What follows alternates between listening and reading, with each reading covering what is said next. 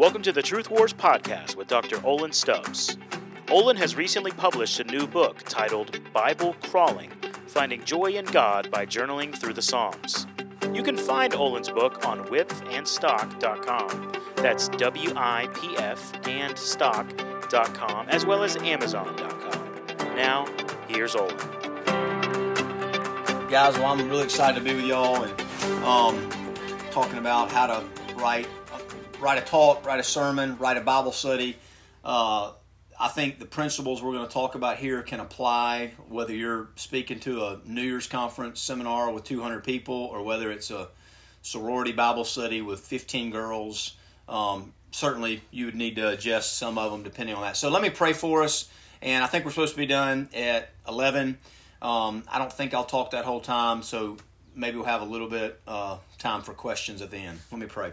Lord, please bless this time of us listening and learning about how to be faithful stewards of the scriptures, how to rightly divide your word, and help us come away with very specific, tangible, concrete points of application that we can put into our life and ministry even next week. And I pray all this in Christ's name. Amen. Um, and my guess is a lot of you, maybe not all, but maybe maybe all, are going to be having to speak at least once on the beach project. So if nothing else, you can apply it there. So let me. This all of that I'm going to say is not necessarily authoritative. Some of this is just kind of personal best practices or ideas. So feel free to pick and choose from what's most helpful. Let me throw out a few books if you want to read and study more on this. The first one I'd say, if you've never read it, is Andy Stanley, Communicating for Change. If you're wanting to grow in deep Reformed theology, don't read Andy Stanley. If you're wanting to learn practical speaking and leadership skills, he might be the best, and that's a great book. The second one I'd tell you to go to uh, would probably be Preaching by Tim Keller. And honestly, what I'd tell you to do is buy it and just read the appendix. The appendix is about 50 pages, but it's a how to write a sermon, and it's really good. And if you like the appendix, then go back and read the whole book. But I'd literally start with the appendix.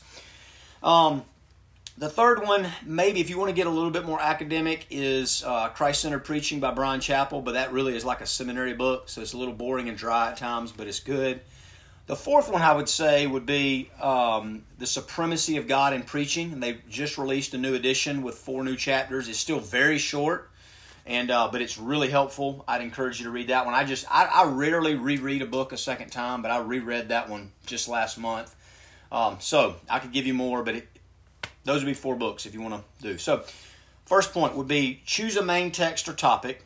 And I'd say, even if you're doing a topical sermon, like if they said, hey, we want you to speak on prayer at Beach Project, I think it's typically best to pick one main passage. So, say, I'm going to use Luke chapter 18 and talk about prayer from uh, the uh, on prayer.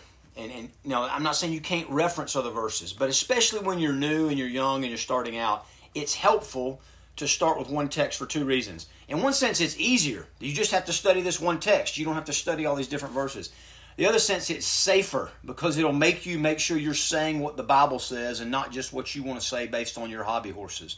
So I would strongly encourage you start with just one text, and if you want to bring in secondary, supplementary text, that's fine. But try to learn how to pick a passage, even for a topic, and just teach that. Okay.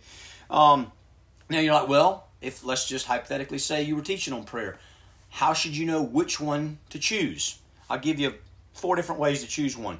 Pick the text that you know says the most about your subject. So if you're like, well, what's the longest passage in the whole Bible on prayer? That could be a good one. Or you could say, pick the passage that you know the best. You may say, Luke 18 might actually say more about prayer, but I'm not really familiar with that. But Luke 11 is the Lord's Prayer, and I know the Lord's Prayer really well. Great choose that one. Or just pick the one you like the most. You know, maybe there's a verse in Isaiah that you memorized as a kid about prayer. Okay, use that one. Or sometimes it may boil down to pick the passage that you have the most material on. So, for example, let's say you're going to teach the Lord's Prayer, and that shows up in Luke and in Matthew. And let's say you have 20 commentaries on Matthew and two on Luke. I'd probably preach the one in Matthew. So, that's one way to think about what text do you want to preach. The second thing I'd say, and again, you don't have to do all this stuff, okay? Pick and choose what's realistic, is try to read from several different English translations. I don't care. I mean, unless you're really an expert in the Greek, like unless you can just take the Bible and read Greek and Hebrew, uh, start with English because you think English, you're going to preach in English or teach in English, and all the listeners are going to hear in English. I have probably five or six or seven, I don't know, different good English translation. Here's one called the Williams translation. I'd never heard of until I heard Jerry Bridges talking about it, and I went out and bought it this is one of the best reasons to have a big ministry expense budget. Anytime you hear about a good Bible, go buy it. Okay, uh, the message. I wouldn't do all my daily devotionals from it, but sometimes it can give a different aspect. Just have different text of the English Bible that you read it in, the passage. Third thing, try to find repeated words or repeated themes. What's the word that shows up over and over again? What's the theme that shows up over and over again? So, for instance, if you were studying the Lord's Prayer, part of what you might see is Okay, Jesus teaches the Lord's Prayer, and then afterwards he comes back and he talks about forgiveness more. He didn't do that with the other stuff he talks about, but forgiveness is kind of a repeated theme in that Lord's Prayer. So maybe I need to talk about that a lot. Um, the fourth thing, study the key words. Now, we all have all these different tools, whether you've spent hundreds of dollars on Bible Works or Logos or you know, you use the blue letter Bible, all the free stuff where we can study it in the Greek and the Hebrew, and that's helpful. But honestly, guys, more importantly than studying the definition in the Greek and the Hebrew is studying in the context of Scripture. It's more important to say, where does this same Greek or Hebrew word show up in the rest of the Bible? And especially, where does this same, say, Greek word show up in other things that Luke has written? That, that's, that makes it a lot of insight. Because Greek and Hebrew, in a lot of ways, work the same way English does.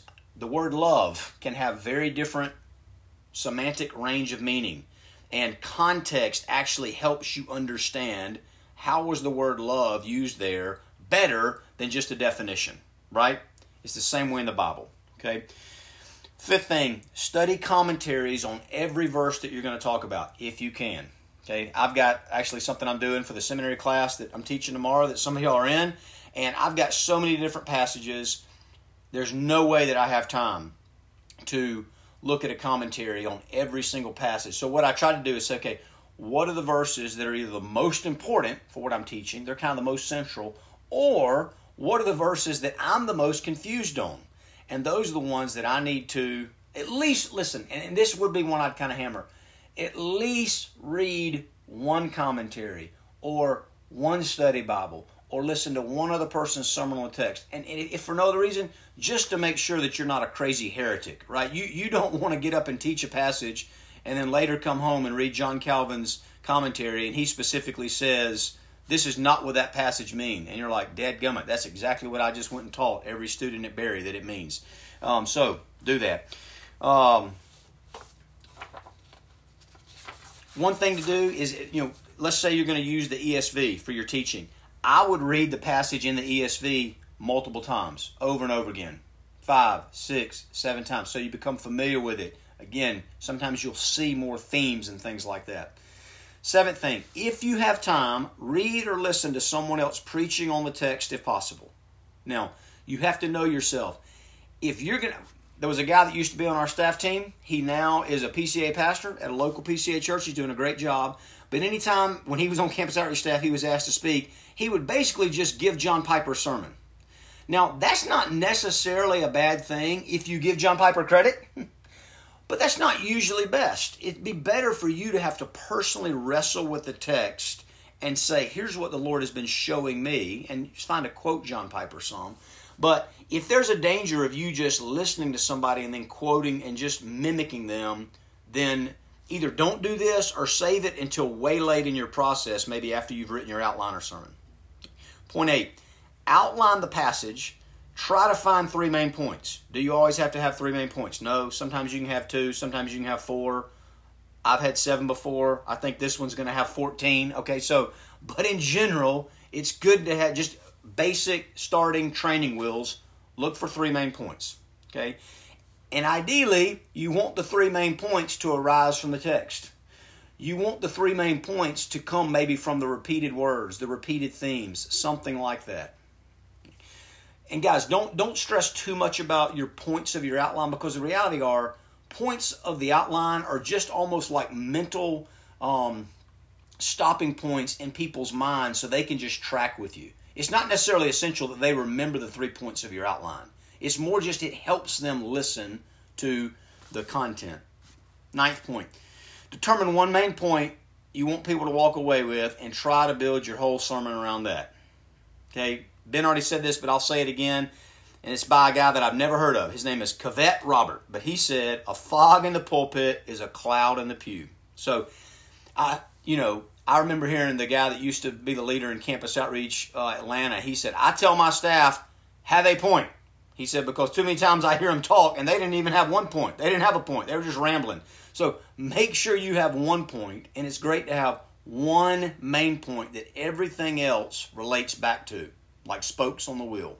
And you build around that one point. I think, ask yourself this question: If people walk away from my Beach Project rally talk tomorrow night and they only literally remember one thing, what is it? And try to put it into a sentence. One thing that you're going to hammer into their hearts. Okay, the tenth thing would be to find a natural pointer to Christ and the gospel in the text. And this can be hard, and you don't want to get there in a weird way. You don't want to say, I'm preaching about Rahab the prostitute, and she put out a, a red scarlet thread out of her window so they would know which one's hers, and the color red makes me think about the blood of Jesus. That's probably not a, a good thing to do. But I will say this Charles Spurgeon had a great, he had two great quotes on this. The first thing is he said, it's kind of like if you're in England every village in England has a road that leads to London because London is that central in the country. Same thing. Every passage in the Bible has a path to Jesus. You have to work to find it, but it's there. And that's what you want to do. I mean, uh, John Piper said the greatest advice that anybody ever gave him on preaching was never preach a sermon that could be preached in a mosque or a synagogue. And you understand what he's saying there? There's a lot that Christians and Muslims and Jews agree about, right? We're all against adultery. But if you just get up and preach a sermon on adultery that's ethical and it never gets to Christ and the gospel and grace and mercy, uh, then you haven't preached a Christian sermon. And so find a way to get to Christ. And the other Spurgeon quote I was going to say earlier is he said, I would rather find Christ where he is not than miss him where he is. And you hesitate to criticize Charles Spurgeon, right, the Prince of Preachers, but when you read a lot of his sermons, every once in a while you're kind of like, ah, that might be a stretch of getting to Christ. But I think he makes a good point. It's better to find Christ where he's not than to miss him where he is. Make sure that your sermons are Christ centered, gospel centered. Luke chapter 24, you don't have to turn there, you can write it down. Um, but Jesus said, this is verse 44, Luke 24 44. Then he said to them, These are my words that I spoke to you while I was still with you, that everything written about me in the law of Moses and the prophets and the Psalms must be fulfilled. The law of Moses and the prophets and the Psalms. What is that? That's a Jewish way to talk about the entire Old Testament. And what Jesus is saying is the whole Old Testament can seem like it's about weird stuff, but it's really all about Jesus. Always find a way to get Jesus. Okay? And I would say try to do that at the end of your sermon. I heard a guy preach a sermon Sunday night at Briarwood. He did a good job. It was really good. I liked it. One thing, if, if he had asked me for feedback, I would have told him is you got to Christ about three fourths of the way through your sermon, that's fine. But I think it's better if you get to Christ in a sense at the end of the sermon so you leave people really worshiping. I mean, again, I think I think Kathy Keller one time said about Tim Keller is that when they were still in Virginia in Hopewell in this little small town, she noticed that about once a month, you know, Tim Keller's very smart, right? His brain is like an encyclopedia. That people are taking notes. That at the end of the sermon they quit taking notes, and they were just worshiping. And that's a great way. Is that when you start, maybe it's content heavy and what I like to do is kind of give the content and then give the application. Hey, practically, here's what you should go do. But then end with a moment of worship. Personal preference, you don't have to do it that way, but I think that's a great way to do it. Point 11. Ideally, it's good to have an introduction, an example, an illustration, an application, and a conclusion. I don't always do this. I, I, a lot of times I don't have a good introduction. I just I don't think I had a good introduction today. I started by telling you books that you should read. Uh, that's not always a great way to start. But in general, it's good to have those things. Truth in general, guys, is powerful and effective. But organized truth can be like a sharpened sword compared to the dullness of an unorganized sermon. So, so part of what you're trying to do in the preparation and the organization, the three points, the introduction, the outline, all that, is you're trying to take a shotgun blast approach and make it into more of a laser approach so it will hit with more impact. Okay? Um, the Word of God, all by itself, is powerful to change lives. And yet, how many of us, it took an illustration an application, a story to help us understand what the word was really saying. I was meeting a guy for coffee before this. I saw a good friend of mine, and he was having a daddy daughter date with his senior in high school, kind of discipling her. And I went over to say, hey, and he said, hey, come here. And he said, we got a question for you. He's like, Exodus 32. Moses prayed. God changed his mind. If God's sovereign, how does that work? And I said, Well, let me give you a, a story, an example. And I shared it, and they said, That helps. It makes sense. Okay? The word is powerful. Exodus 32 is powerful to change somebody's life. But if somebody doesn't understand Exodus 32, sometimes an illustration is what it takes to unlock the power of the scripture. Um, so I, I know some of my best insights come that way when I hear somebody else use a great illustration. Point 12. Again, this is not how everybody does it. I bet Ben doesn't do it this way. Okay, so there's different strokes for different folks.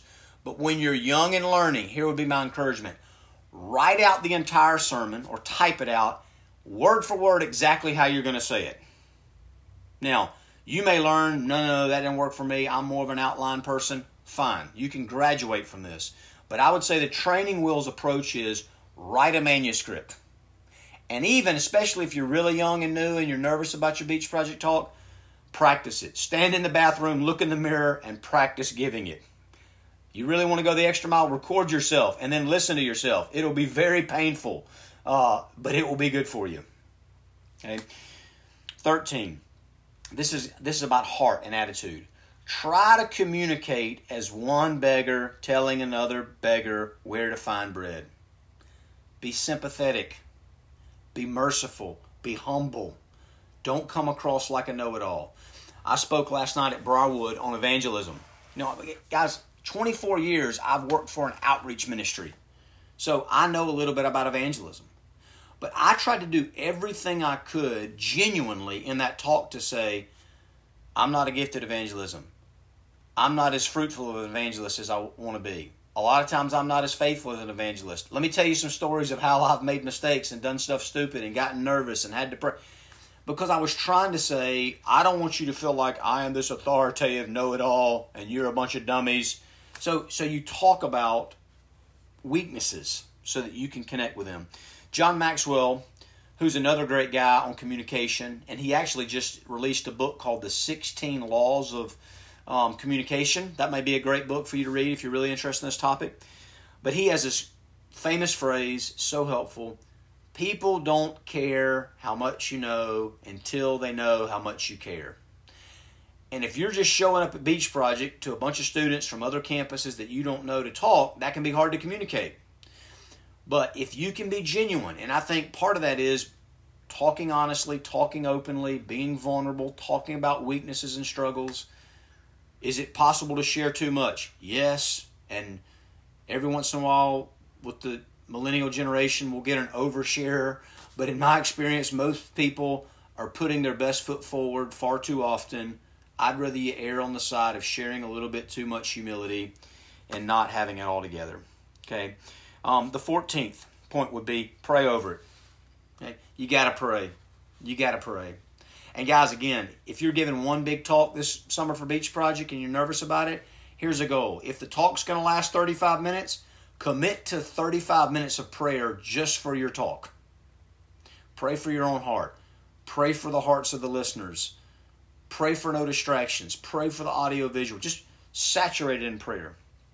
And you say, well, what else should I pray? This is something recently that I've been praying for more and more. Pray for sanctification in the moment to happen. Now, let me give you a quote, okay? Just listen to this quote. I'm going to email this out to y'all later, okay? But here, here's the quote. This is by Martyn Lloyd-Jones, who many people would say was the greatest preacher of the last century. He says the first and primary object of preaching is to produce an impression. It is the impression at the time that matters, even more than what you remember subsequently. And, and Lloyd Jones is reformed. He was a doctor. He's a genius. He's smart. But he's saying the impression oftentimes, what, what, what, here's what he means. What did you feel when that person was speaking is sometimes more important than even the words they said. Edwards, talking about Jonathan Edwards, in my opinion, has the true notion of preaching. It is not primarily to impart information, and while the listeners are taking notes, you may be missing something of the impact of the Spirit. As preachers, we must not forget this. We are not merely imparters of information. We should tell our people to read certain books themselves and get information there. The business of preaching is to make such knowledge live. So, pl- please hear me and hear Lloyd Jones, and more importantly, hear the Holy Spirit. This isn't saying, okay, it doesn't matter what I say. I can just get up there and talk about Joel Osteen and Oprah stuff as long as I'm passionate. That's what. It'll be. No, that's to- you need to preach truth. You need to preach Bible, but pray that God would show up in the moment and do a supernatural work in their heart through your words that you can't do. How many of you have had this experience personally? or maybe with a student you're discipling. I've had this happen so many times. Be at a New Year's conference and sitting with some guy that I brought and I'm discipling, and Matt Chandler, whoever's on the stage, and they preach a great sermon, and I'm taking a lot of notes. And we walk out, and I turn to the guy that was with me, and he's like, That was awesome. That's the best sermon I ever heard in my life. And you're like, Man, it really was good. And you say something like, What was your favorite point? You know, what out stood out to you most? And they're like, I don't even know. The whole thing was great. And you're like, well, man, just give me one nugget. Like, I really, I can't even think of anything. Well, and then you start to get worried. You're like, well, can you even remember what passage he was talking on? He's like, I, I don't know, maybe something in Romans, but something about the power of that moment inspired that person. Now, it's always better if you can remember the content, but pray that the Holy Spirit would just be making the truth live in people's hearts. Okay? You go through the mind to get to the heart, right? Luke 24, uh, verse 32 talks about when Jesus was talking to the two disciples on the road to Emmaus, they said, Our hearts were burning inside of us when he opened up the scriptures. That's what you want to happen. Romans 10 17, faith comes by hearing, hearing the word of Christ.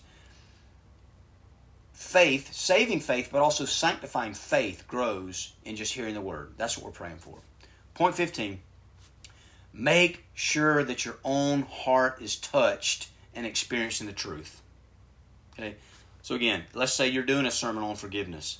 If you're doing a sermon on forgiveness and the whole time you're studying it, you know you've got somebody in your life that you're holding a grudge and you're bitter and you're hard hearted, and you don't deal with that, you got about a 98% chance your sermon is going to fall very flat. But if you don't come up with a great outline, and you don't come up with a great introduction, and you don't come up with a great application or illustration or any of that, and you don't read any commentaries, but in studying the passage on forgiveness, you get broken, you get humbled, and you call your friend and you repent of the grudge you have, I bet your sermon will pierce some hearts. Because you need to be experiencing the truth, not just preaching the truth. John Owen, okay, one of the greatest theologians ever alive, and here's what he said We must commune with God in the doctrine that we contend for. And what he's saying is if you're going to get up behind the music stand at Beach Project in a sense contend. You're going to argue, hey guys, you should believe what I'm saying about this passage. If you haven't had a personal experience of worship with God over that passage, it's going to be pretty powerless. So, let me stop there. Um, I think we got plenty of time for Q&A. If y'all want to do Q&A, I saw one in the chat. The Supremacy of Christ is by John Piper. Um, let me stop and see if anybody has any other thoughts they'd like to add or questions they'd like to ask.